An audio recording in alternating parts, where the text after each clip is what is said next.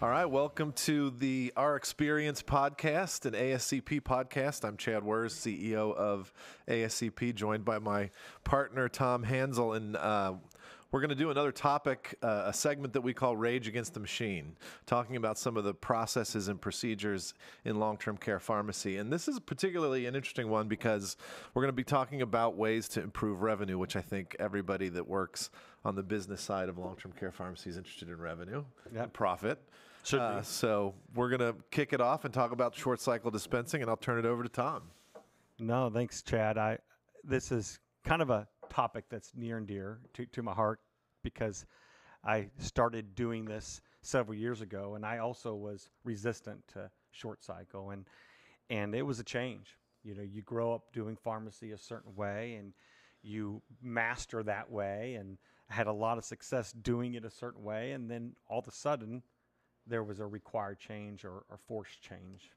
It's funny to think about it because, like, to your point, people started probably, you know, way back at a, a 30 day supply kind of routine. I'm sure before even the dawning of managed care, you probably got more than that. You got whatever the doctor ordered from a prescription standpoint. Uh, but then we got locked into this sort of everything has to be monthly, everything has to be monthly. And nobody really thought about, well, does that make any sense? Especially in a transitional environment where, you know, the average length of stay in a nursing home is 21 to 25 days. So, you know, get, giving a dispensing in 30 days sometimes doesn't make a whole lot of sense. Now, Absolutely. hospitals, you know, would have a daily card exchange that they would be dispensing on a day by day basis. It's not that level either. Um, but to your point, we get locked into these sort of concepts, and um, sometimes it makes sense to take a step back, look at it, and come up with more efficient ways to deliver meds. So I'm sure you're going to tell us the origins of this and where it happened. Well, a- absolutely, and, and and you're right.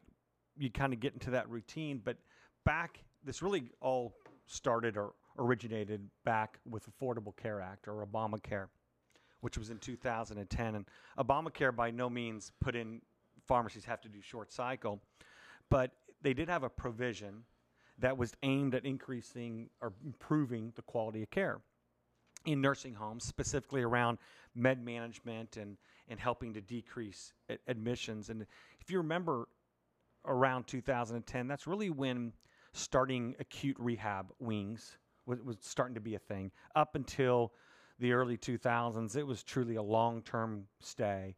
Everybody that came in a nursing home was planning on staying there for the remainder As a rest home. as a rest home for the remainder of their life. That's right.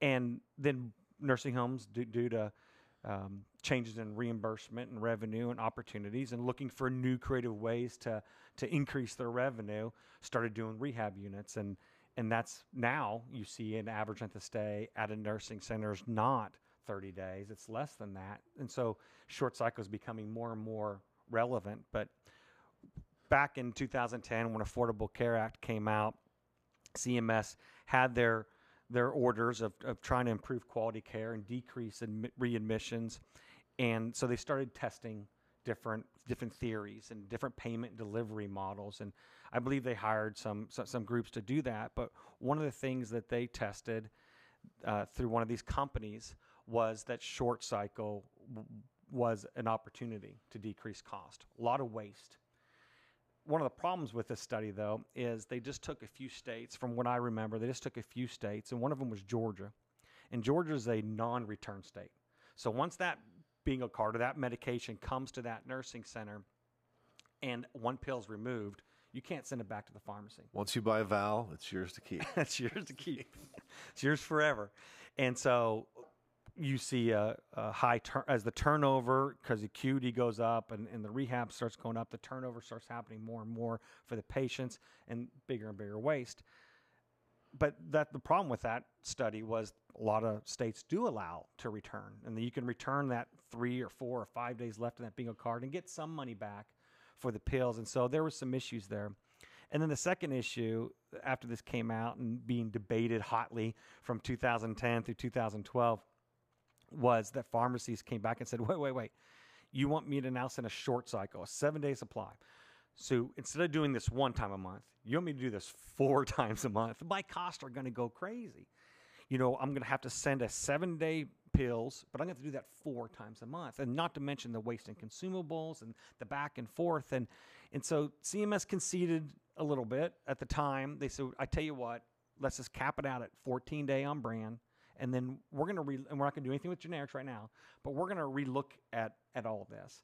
Uh, I don't know if they have since then because I haven't really heard much, but that was kind of their end decision at that time. Yeah, I mean, I think it's typical government thought process around how can we lower costs. Uh, they always come up with harebrained ideas that may or may not be effective. I remember those days of dealing with uh, what potentially was coming with short cycle, the negotiation around, well, let's just do it for brand because obviously in their mind, that's where all the expense is, is in the brand.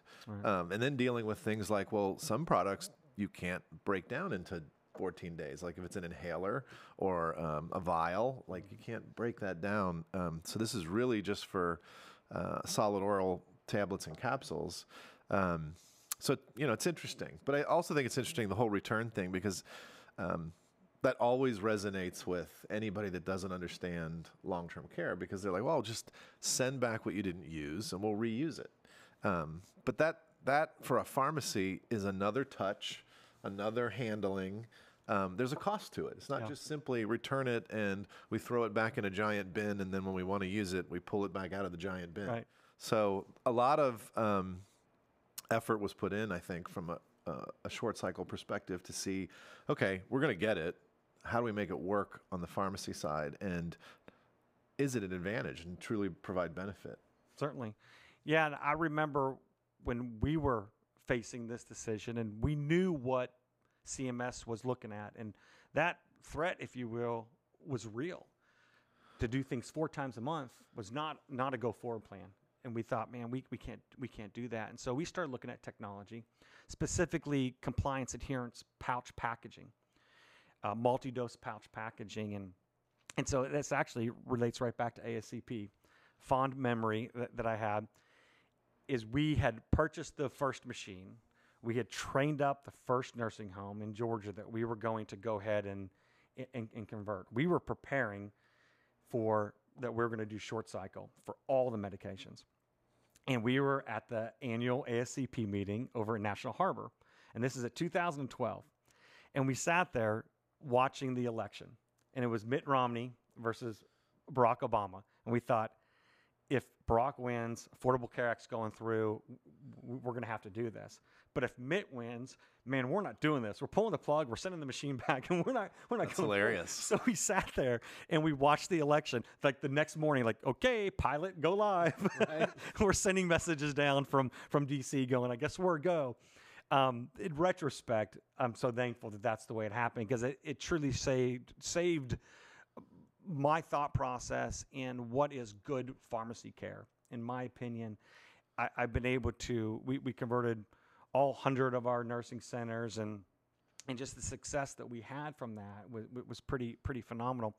One of my favorite stories is our very first home that we did in North Carolina, and we you know we didn't pick the first homes in each state just just by drawing out a hat. We selectively picked well ran homes. We got this is a good administrator. Her, her name was Linda Reese and and great DON and we thought okay this is a well managed home. We know that it's going to be successful here. And if you think about converting a nursing center from a 30 day bingo card or blister card over to a cycle seven day cycle fill pouch, you have to kind of count them down. So at 14 days before the cycle, you're sending the 14 pills. and 10 days, you're sending the 10 Yep, pills, right? I remember So that. slowly counting them down. But then you're going to have to have a night where you flip that med cart. And there's two ways to do that. You either bring in new med carts with the with the three inch drawers versus Yep. those deep six inch drawers, uh, or you do a conversion kit where you gut the med cart out and, and all that kind of stuff. Well, this is the first one we did in North Carolina. And, and being a VP, I wanted to be highly involved in this initial initiative. So I was the one that brought the med carts in and it's getting them prepared. And of course, we bought brand new brand new med carts in. And I remember, so I was in the cafeteria, probably around two, three o'clock in the afternoon, preparing for the midnight swap. And again, being the first one, this was still very, very, very new. And I'm just in my own little world, and I'm, you know, getting med carts ready or whatever. And all of a sudden, I hear, "Is that that new pharmacy system?" man, this is to be the end of me. I'm just to retire. and I look up, and there's this little four foot 11, probably 60 something year old nurse that was just sitting there with her hands on her, on her you know, and just, just shaking her head. And I said, She's a change agent. yeah. I, I know this might be hard to believe, but some nurses might be a little resistant to change. So yeah. being in her 60s and getting off her day shift, she was just like, you know, that's the first thing she said. And I looked up and I said, What's your name? She goes, I ain't telling you my name. and I said, Well, my name's Tom. Come over here. Let me show you these med carts. And so I was kind of going through and see, here's how it is. You just have to open that morning pouch and, you know, just all the advantage and everything. The entire time I was talking, she was sitting there just Arms crossed. arms crossed, and sh- she never said a word. Just shaking her head, shaking her head, you know, and the, for like five minutes. And I said, and I noticed on her tag it was it was Pat. And I said, well, Miss Pat, I said, come back tomorrow for your shift. I said, I, I, I promise you it's going to be okay. So anyway, I did the cart conversion and everything, and I was gone before the the morning shift, and my my team was there. But about a month later, I walked in to the nursing home. I thought, you know, it's been a few weeks. I'm going to check on them and see how they're doing. I walked in, and one of the first people I see work in the hall was Miss Pat. And she remembered me. And she goes, You ain't coming here to take my new pharmacy system away, are you? And I said, No, Miss Pat. I, I thought, you know, she was going to, Yeah. you know, be, be all negative. I said, No, Miss Pat. I said, Why? She goes, I love it. I love it. She said, I can't believe how easy it is. And I'm passing meds faster than I've ever done. I could never get all my meds past that two hour window. Man, I'm passing it and I've got time to spare. She goes, it's, it's one of the best things I've ever dealt with. And I thought, my goodness, this is it. If 60 year old Miss Pat has been setting her ways for, for Yep. decades, if she can be converted that quick, we're doing the right thing. We're doing Yeah. the right thing for the nurses. We're doing the right thing for you know you know for the home. And so I, I love telling that story. And uh, and and I've had lots and lots of stories like that where there was resistance at first, but you know now they, they see it and enjoy it. So there's still pharmacies today, I'm sure, that are not doing short cycle dispensing. You know, it's always an adoption period. There's an investment that pharmacies have to make. Uh, there's probably a size where that makes more sense than than not. Um, but talk about you know where the rubber meets the road. How does this? How is that return on investment? How fast is that? How good is that for the pharmacy? Because I have to believe it's beneficial. I have to believe it's a win for the pharmacy. Yeah. So No, it's a great question. You know, I, I like to actually start at the at the patient level. okay. These are compliance adherence pouch packaging, which means it increases compliance and increases adherence. And you know, being pharmacist, I think our job is not to dispense drugs. I think our job is to help our patients be adherent. Yep. In any way that we can do that. And this is proven to increase adherence, to increase compliance, especially if they're still self administering. Yeah. You know, you've seen AL, IL patients, if they can stay independent longer, that's the right thing to do. And this increases compliance, increases. Sure. So I think that's critical. Obviously, for the nursing home, it's a big deal. You're now having higher compliance, you're having decrease in rehospitalizations, you're having higher QM ratings, you're having higher five star ratings. Administrator loves it, DON loves it the the it's a self administrate or it's a self managing system. And what I mean by that, another one of my stories is that we were doing day one of a different nursing center, and we were doing day one. It was like four o'clock in the afternoon. All of a sudden, nurse comes to me and goes, "Well, Susie didn't pass her meds this morning." And I go, "What do you mean?" She goes, "Here, the 9 a.m. pouch is still here. Susie didn't pass her meds." All of a sudden, now the nurses are able to manage the other nurses. Did they or did they not give the meds? Yeah. and that was another thing that resonated with me. So I believe throughout the nursing home, in in all aspects, from patient DON, obviously decreasing med pass time, and significantly from my experience, I've seen close to a thirty percent reduction in med pass time. No company is gonna gonna state that. There's research out there and studies out there that have shown ten to fifteen percent. My personal experience, I've seen thirty percent reduction in med pass time, and in a nursing shortage world, that's significant Yeah. and as a pharmacy doing value add trying to help our, our, our our customers being able to help that nursing shortage and being able to reduce their burden of, of passing meds i think again we, we have to do it's the right thing to do but back to your original question. Let me before we before we go to that the original question. Th- there's a couple things in there I want to unpack. Okay. One, you talked about IL and uh, independent living and assisted living. Um, for sure, when we start thinking about the kinds of services that we apply to nursing homes and applying them to the people that live in the community, uh, compliance and adherence is a major issue, and this is extraordinarily easy and beneficial for individuals that live at home. And even if it's, you know, you talk about the nurses saying, hey, you know, they didn't pass their 9 a.m. meds, you know, we can see that in the nursing home. Well, you as a caregiver could see that at home with your mom or dad or, or their home and say, wow, like there's a couple strip pouches, you know, that haven't been, you know, consumed. And if you're a pharmacy taking on an, an acute patient that lives at home instead of the nursing home, it's also a method to try to track compliance and adherence. So I think that's uh an important concept. The other piece I wanted to touch on is we are in a massive staffing struggle, and there are already um, rumors and proposals out there that maybe the CNAs should be trained as med techs, or maybe we should have a designation of a med tech that helps the nurse because we're having trouble, you know, staffing all of these activities. And the the fact that we can pouch package the solid oral tablets and at least make that piece of it easier. Could be the differentiator in hey we've got med techs that, that do the pouch pack administration. And then we have the nurse that comes in and does the insulin the inhaler the more sophisticated things. Um, and that could be a help from a staffing perspective. So that's you know just another Absolutely. touch on that. Um, but let's go to the pharmacy. I mean, Yeah. because they're the ones that have to you know decide hey we want to invest in this we think that this is a win for, for not only for all the reasons we talked about for patients and for nursing homes and for nurses but what about the pharmacy Yeah, no, certainly. And I had the same fears. I thought, man, we've been doing it this way. We got the, the system figured out, if you will. And yet we're going to have to convert pretty, pretty dramatically. We're going to have to make a, a, a pretty significant change. We're going to have to add technology. If, if this is true that decreasing waste, decrease cost, then uh, we're going to have you know less revenue. And the exact opposite happened for us. I'll take you through a couple big things. First of all, you're adding a, a machine that is doing a lot of the manual, redundant labor of filling medications. If you think about a 30 day bingo card or blister card pharmacy, they can't possibly prepare that card and send it out that same day fast enough, which means they have to do a lot of pre packing. yep And so you walk into a bl- blister card pharmacy and they've got rows and rows and rows of cash sitting on their shelf Yep. called pre-packs. yep So their cash instead of being in their bank is sitting on the so so it's certainly helped our cash flow quite a bit. Then the quality. Now I've got a machine that's that's not only filling the medications, but it's also another machine that that verifies that you got the right pills.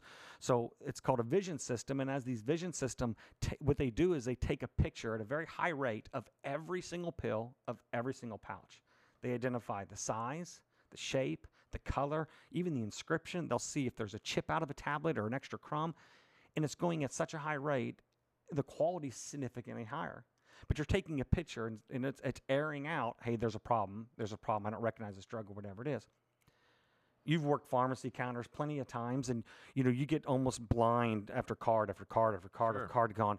You know, after six seven hours of that, my pharmacist loved it. They loved having that that technology security that helped their license and protected them. And then we love the fact that we were taking a picture of every every pouch. So no more of those. I need to get those meds. Not only did you get them, but you want to see a picture of them. I had the picture of the exact pill Yeah. that you're saying you didn't get. So those complaints and calls went away. But my labor went way down just in PV2 because it's so more efficient. My PV2 uh, expenses probably went down around 75%, which is pretty big, especially back in a, in a pharmacist shortage world that we were, we, we were in at the time. And we were able to repurpose our pharmacists to do a lot of other more cognitive cognitive functions, but our quality went up at the same time. So you can't really beat that. But I think really, really the, the best thing, even though labor got better and inventory got better, which is all very important, the best thing was reimbursement got significantly better. And what I mean by that is CMS encouraged, they couldn't mandate, but they encouraged PBMs to incentivize pharmacies to do short cycle. yep And the way that ended up happening was in the dispensing fee. So let's take a generic generic med, and if you're going to get reimbursed for generic med, about 90% of that reimbursement is in the dispensing fee. Only about 10% is in the ingredient cost. Yeah. There are all PBMs, I shouldn't say all, but most PBMs are reimbursing multiple dispensing fees. I'm talking two, three, so, so, several are doing four dispensing fees a month. Now think about that. I've just taken that 90% of my revenue and I multiply it times four times a month or three times a month. Yep. We saw our revenue take off. I mean, hundreds of thousands of dollars. We had a large pharmacy, but hundreds of thousands of dollars in additional revenue because we were getting paid multiple dispensing fees a month. The ROI was there 100 times over, and it was there quickly. And so I see that if pharmacies are kind of worried about is this going to be the right thing for me financially, it's a no brainer. We paid for the machines, we paid for the technology uh, 10 times over. Yeah, uh, I, I'm I'm thinking back to our, our last Rage Against the Machine when we talked about PBMs and um, Antonio Ciaccia. The the one piece of advice he was saying as we head into the end of this year is have cash, have cash available because you're going to be dealing with this um, DIR shift and this anomaly that's going to happen um, in January, and this you know we're we're about six months away from that this is the time to make this kind of investment, especially from your perspective, if it reduces that inventory load and saves your cash. Um, obviously, when you buy machines, it's an outlay, but typically those are financed and you can control your cash. So it's interesting um, that those concepts have come up in these last two episodes. But um, I, I just immediately thought of that in addition to the fact that if somebody's going to pay you four times for something they used to pay you one time for, that's a huge opportunity. And you're not taking advantage of it because you're ultimately you're saving them money. But instead of outlaying, even if it's an, an, uh, a generic drug, instead of sending four times the amount out there and risking that that order is going to change or that med's going to be DC'd, you're only sending you know seven days out um, or some some short cycle. And I know a lot of pharmacies. Um, are even more aggressive. Um, now they may not get five and six dispensing fees a month, but they figured out that sending a three day supply. Um, there are actually long term care pharmacies out that do a, a day day over day exchange Yeah, for right. their um, skilled residents. So I mean, there there are efficiencies that this technology brings that are uh, monumental in terms of the business of pharmacy. Yeah, it, it, it it's a no brainer when you look at the, the ROI. I think the main resistance is, is due to change. Pharmacies don't like to change any better than than um, you know the nurses like to change, and and so uh, you know I like to say this: it, it's a simple decision in my opinion, but it's not easy. So it's a simple thing to do, but it's not an easy thing th- thing to do. You you really have to have a culture change inside your pharmacy a little bit, and then depending on the part of the country you're in, it could be you know pretty significant. If you're in Chicago or you're in Georgia, you really can't do long-term care without offering some kind of compliance pouch packaging. But there's other states that have not that have resisted it, and the main pharmacy players there have resisted it. I believe that if that a pharmacy says, "Man, I'm gonna I'm, I'm gonna go after this. I'm gonna go pioneer this in my state," I think they're gonna be very successful. And from my experience, that's what happened to us we we started converting our own centers, and then this became popular. All of a sudden, we were adding customers left and right, and every pharmacy had to follow suit. Every pharmacy had to adopt what we were doing because we led the charge, and we pioneered that. And I think if a pharmacy does that in the states that are strictly or almost strictly unit dose blister, I think they can pick up a lot of business very quickly. Yep. And that's you know that's again that's part of what this podcast is about is trying to make sure we have a healthy industry and a competitive industry because those two things working together um, raise the raise the level of the tide for everybody in in pharmacy, particularly long term care pharmacy. Um, you know why would why would some of those pharmacies be so resistant? Well, you know, I've been doing it this way for 30 years. I'm I'm going to continue doing it. Uh, I think they have competi- they don't have the competition incentivizing them. There's no no thorn uh, in their side to force it to happen, if you will. And we were we were a little more pioneering. It was still new. We had a lot of bugs to work out, and it worked out in our favor. But I, when I think about this, I, I kind of use that analogy that that conspiracy theory, whatever you call it, about the the frog in boiling water. you've heard this where, and, and this isn't true, but but if you have boiling water and you put a frog in it, it'll jump right out. But if you have cold water, temper water, and you put a frog in, then you turn the you know up, it'll just sit there and get accustomed to its surroundings. And as the heat rises, it won't it won't jump out, and then it then, then it'll, It dies It'll it die boils, yeah. because it boils. Now that's not true. When it, Right. that's I don't know how that myth got start started, but that's how that's the analogy I think of is why do something if I don't have to do it? And through my experience, I, I was in the same boat. I didn't want to do it. I felt like we had to do it because CMS. But in retrospect, looking back, um, I'm so thankful that that w- that we did it. And I spent most of my career really encouraging pharmacies and and helping to get them into the right technology because I think it's the right thing to do for everyone involved. Most importantly, the patient, then then the nurse, and the nursing center, and then of course the pharmacy and the revenue and the labor and all the struggles there.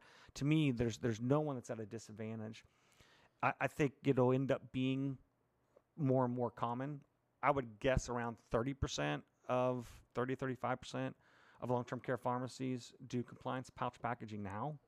Um, or you know, there's also compliance um, multi-dose blister cards Yep. and, tha- and that's certainly a, a, this very similar strategy uh, and good technology out there that, that successfully does that well. So I'm not I'm not discounting the multi multi dose blister cards. I just have more familiarity with with the pouch personally, but you know I think that uh, there's more and more customers and expectations. And then one last thing is, this is really the future because of long term care at home. Yeah. You're not going to be able to qualify as a long term care at home pharmacy if you don't have some kind of compliance packaging, whether it's multi-dose blister or multi-dose pouch, and that's where 70 million people are going to be at. It is going to be at home, and you have to do you have to do compliance packaging. Yeah, I mean, I, I don't think w- we're ever in the in the position to say this is how you have to do it. But I think when you look at the evolution of pouch packaging, there are multiple companies that build machines that pouch package. You have custom machines out there that do some version, as you mentioned, of multi-dose, um, whether it's a pouch or whether it's a, a some sort of card. Um, so it's coming, and, and and certainly I don't think I think no one would suggest that it's a good idea to send somebody 8, 10, 12 blister cards to their house as a way to sort of have them manage their medications. I don't think anybody would agree with that. And I think when you look at bigger picture things like Amazon entering the space, you know, that created a lot of fear and certainly makes an impact. Oh my gosh, Amazon's going to be in. They entered the space with pouch packaging. Um, and I always thought of them I don't think of them this way, but I always would think back to um, the automobile and Henry Ford. You know, gets credit for you know the automobile when he really didn't invent the automobile. He invented the process to make it accessible to people. Amazon didn't invent the pouch pack. You know, when it, when it came to market, everybody's like, "Oh wow, Amazon! Look at they have this pouch pack." And I'm like, "We've had this pouch packet for ever in long-term care. Like this isn't new, but."